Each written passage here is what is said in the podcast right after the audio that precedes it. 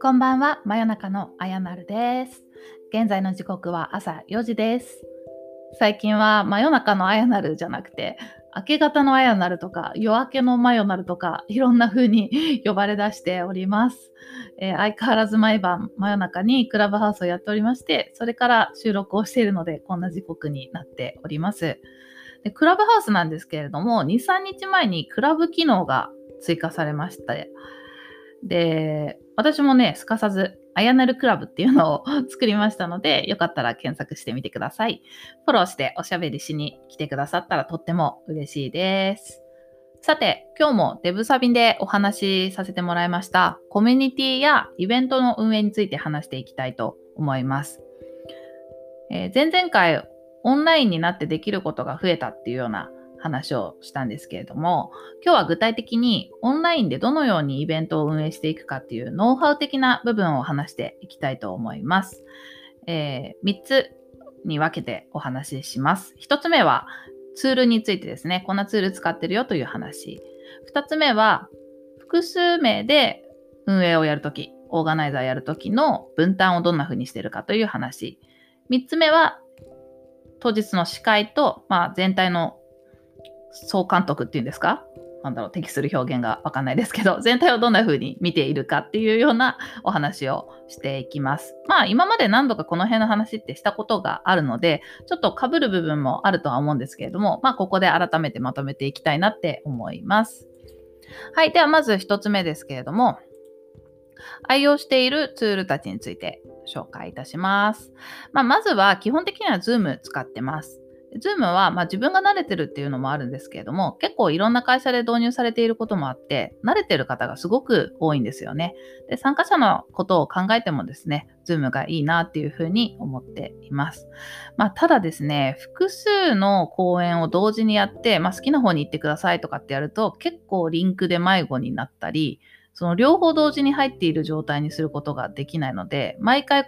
一回抜けてまた入ってみたいな風にやらなきゃいけないところがちょっと不便だなと思っておりまして、その場合、複数トラックの場合は YouTube に飛ばしたりとかした方がいいのかななんていう風には思い始めております。はい、そしてですね、Zoom と同時に、コミュニケーション用に Discord を使っております。Discord はチャットでのコミュニケーションをメインに使っておりますね。Zoom でもチャット機能あるので、ちょっとしたイベントの時はそこのチャット機能で十分なんですけれども、あれって後から入ってきた人が前のコメント読めないんですよね。それが結構不便だなと思っておりまして、Discord だとSlack とかに似ていて、ずっと前のやり取りとかが残った状態で前のやり取りも追っていくことができたりとか、あとチャンネルに分けてトピックごとに、話す内容を分けたりなんていう風にすることもできるので、Discord を愛用しております。で、結構ですね、そのイベントの時にだけ Discord を立ち上げて使っている団体もイベントも多いようなんですけれども、私がやっているアジャイルテックエキスポではもうずっとディスコードを開けっぱなしにしておいてですね、過去のものも過去の思い出のチャンネルみたいな感じで取っておいて、また次新しいイベントやったら新しいチャンネルを立ち上げたりとか、あとイベントをやってない期間でも、おしゃべりできるようなチャンネルを準備したりっていう風にしていて、ディスコードがコミュニケーション、参加者のコミュニケーションのベースになっていけばいいななんていうような設計で運営をしております。はい、続いて、質問回収の方法ですね。質問回収もう Discord 使ってるときは Discord 上でバーってやっちゃって、そこで、質問っぽいコメントをオーガナイザー側で拾って、取りまとめて別のチャンネルに貼ったりとか、どこかに貼ってそれを画面共有で見せたりとかっていうやり方で使ってるんですけれども、社内でやるときは Discord が使えなかったり、あと質問が英語だったりするので、それをスライドという、ツールにですね、上げてもらうようにしております。これは前回簡単に話したと思いますけれども、リンクを共有するだけで、質問入力の画面が開いて、で、質問を皆さん入力することができて、で、人の質問に対していいねができるんですよね。なので人気のある質問が上に来るっていうところがポイントです。で、人気のあるものから時間の許す限り答えていって、で残りも残ってるので、答えきれなかったものは後で回答を、共有するなんていう風にできて、すごくなんか QA のため、質問解消のために作られているツールなので、すごく使いやすいです。はい、あとはですね、感想をお互い共有し合ったりとか、ワークショップみたいなことをやるときにはミロをよく使っておりますね。ミロはですね、ホワイトボードみたいなところにみんなで入ることができて、でオンライン上の付箋に意見を書いて貼っていくってことができるんですね。質問を共有するときもそれ使ったり、感想を共有し合うときとか、あと議論をするときとかに、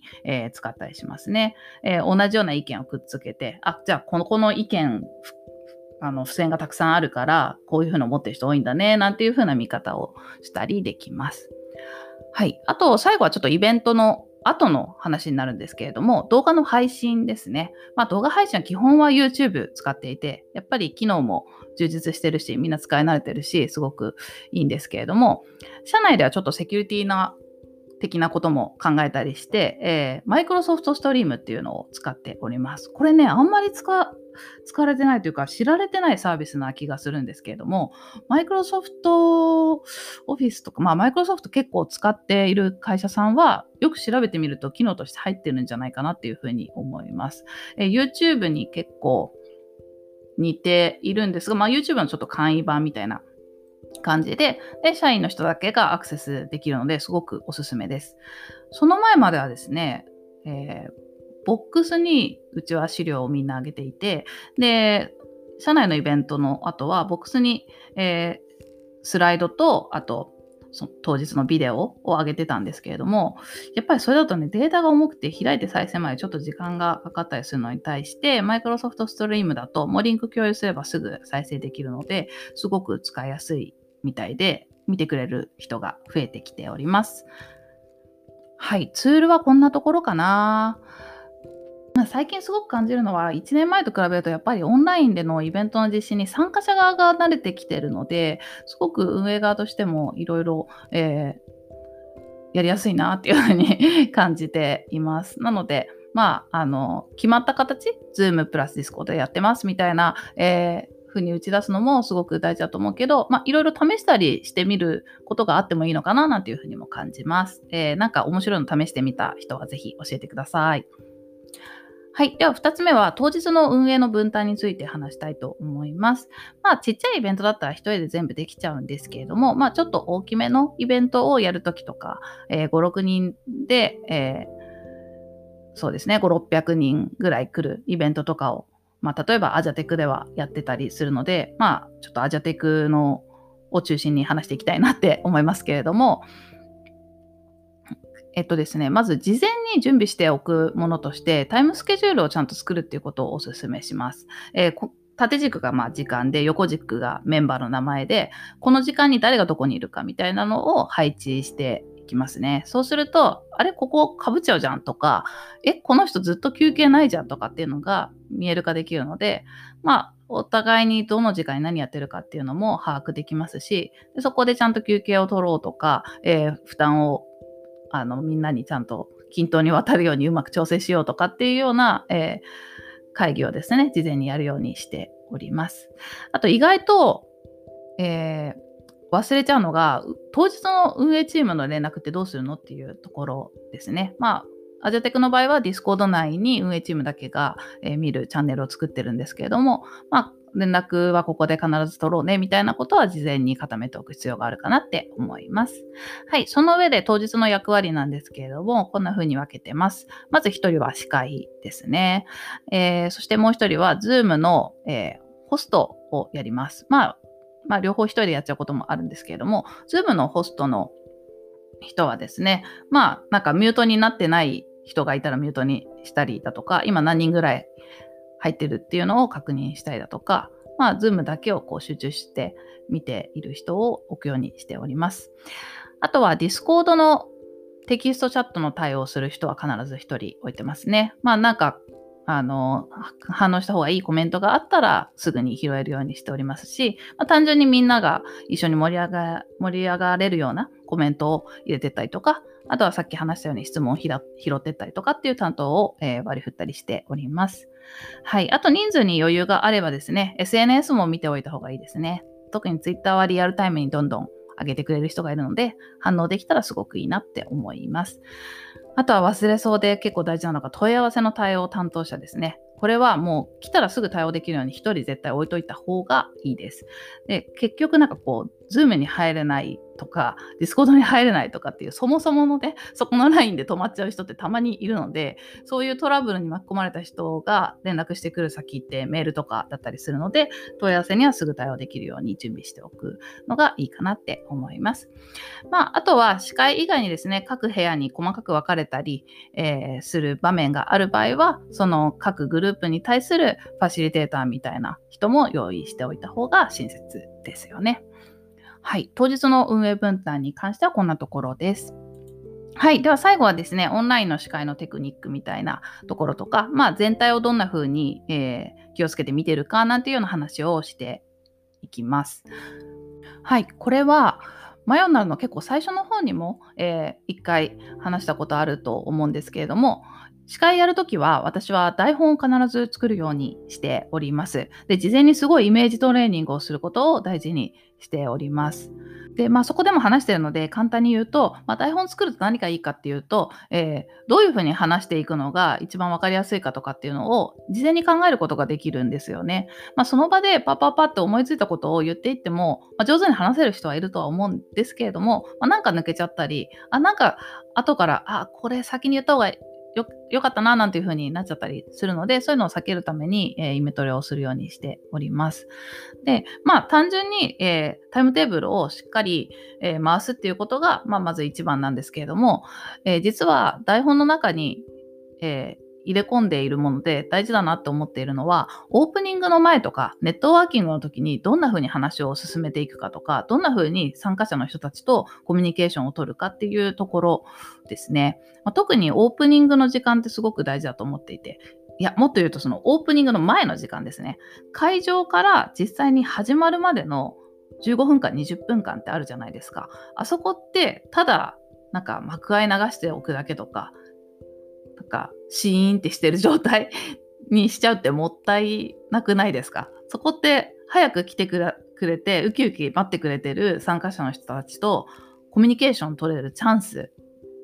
ですよね。なのでそこの時間でたくさんコミュニケーションを取るように心がけています。まあ、具体的には、ツールに慣れてない方もいると思うので、まあ、今回のツールはこんなものを使ってやっていきますよっていうふうに、例えば Discord の使い方の紹介をしたりなんていうことをしていますね。で、その中で、まあ、質問とかを投げかけたりしてコミュニケーションを取るようにしているんですけれども、まあ、口頭で投げかけると口頭で返せる人って結構限られてきちゃうと思うので、練習がてらテキストでやり取りしてみましょうなんていうふうにして、例えば、まあ、今日はどこから参加してるんですかとか、今日楽しみなセッションは何ですかとかっていうのをこちらから投げかけて Discord にコメントをいただくようにしております。そうするとね、結構みんな返してくれて、なんか盛り上がってる雰囲気も出てすごくいいですね。はい。あとは本番はどんな風にモニターを使っているかっていうところを、紹介すると、まあ、まず時間ははっきり分かるようにしておいて、で、あと事前にさっき作ってるっていうお話しした誰がどこにいるかというタイムテーブルは横に出しておきます。で、台本出して、で、ディスコードも出して Zoom も出してるっていう、もう結構画面ごちゃっとしたいう状態になっております。で、まあ、パソコンもう一台あるので、まあ、一応、大きいイベントの時は自分がどういう風に映ってるかっていうのを隣に映したりとかもしてますし、あと iPad も持ってるので、ディスコードをまあ、基本的には運営チャンネルを開きっぱにしといてすぐ返事できるようにパソコンの方ではしておくので、その代わりに、iPad の方で参加者の Discord を流しておくとかなんていう風に使い分けたりしておりますね。で、実は iPhone 持ってるので時計はですね、その iPhone にでっかくデジタルの数字で出るやつを指定して、でバッて常に出すようにしてたりとかします。まあ、その辺はやるやらないはそれぞれだと思うんですけれども、そんな風にとにかくモニターフル活用していろいろ出していろんなことを気にかけなきゃいけないよっていうイメージが伝わってくれればいいかなって思います。はい。まあ私の机のセットアップはこんなところですかね。まああとは当日細かくね、気をつけてるところとかって多分掘り出してみるといろいろあるとは思うんですけれども、うん。まあもし詳しく聞きたい人はクラブハウスに来ていただければ、いくらでも質問に答えますので、コミュニケーション取りながら直接お伝えできればなと思います。はい。というわけでちょっと長くなってしまいましたけれども、オンラインイベントのノウハウ的なところをですね、自分のできる範囲でまとめてみました。これからイベント開いてみたいなっていう方々にとって少しでも参考になれば嬉しいです。はい、ここまで聞いてくださりありがとうございました。おやすみなさい。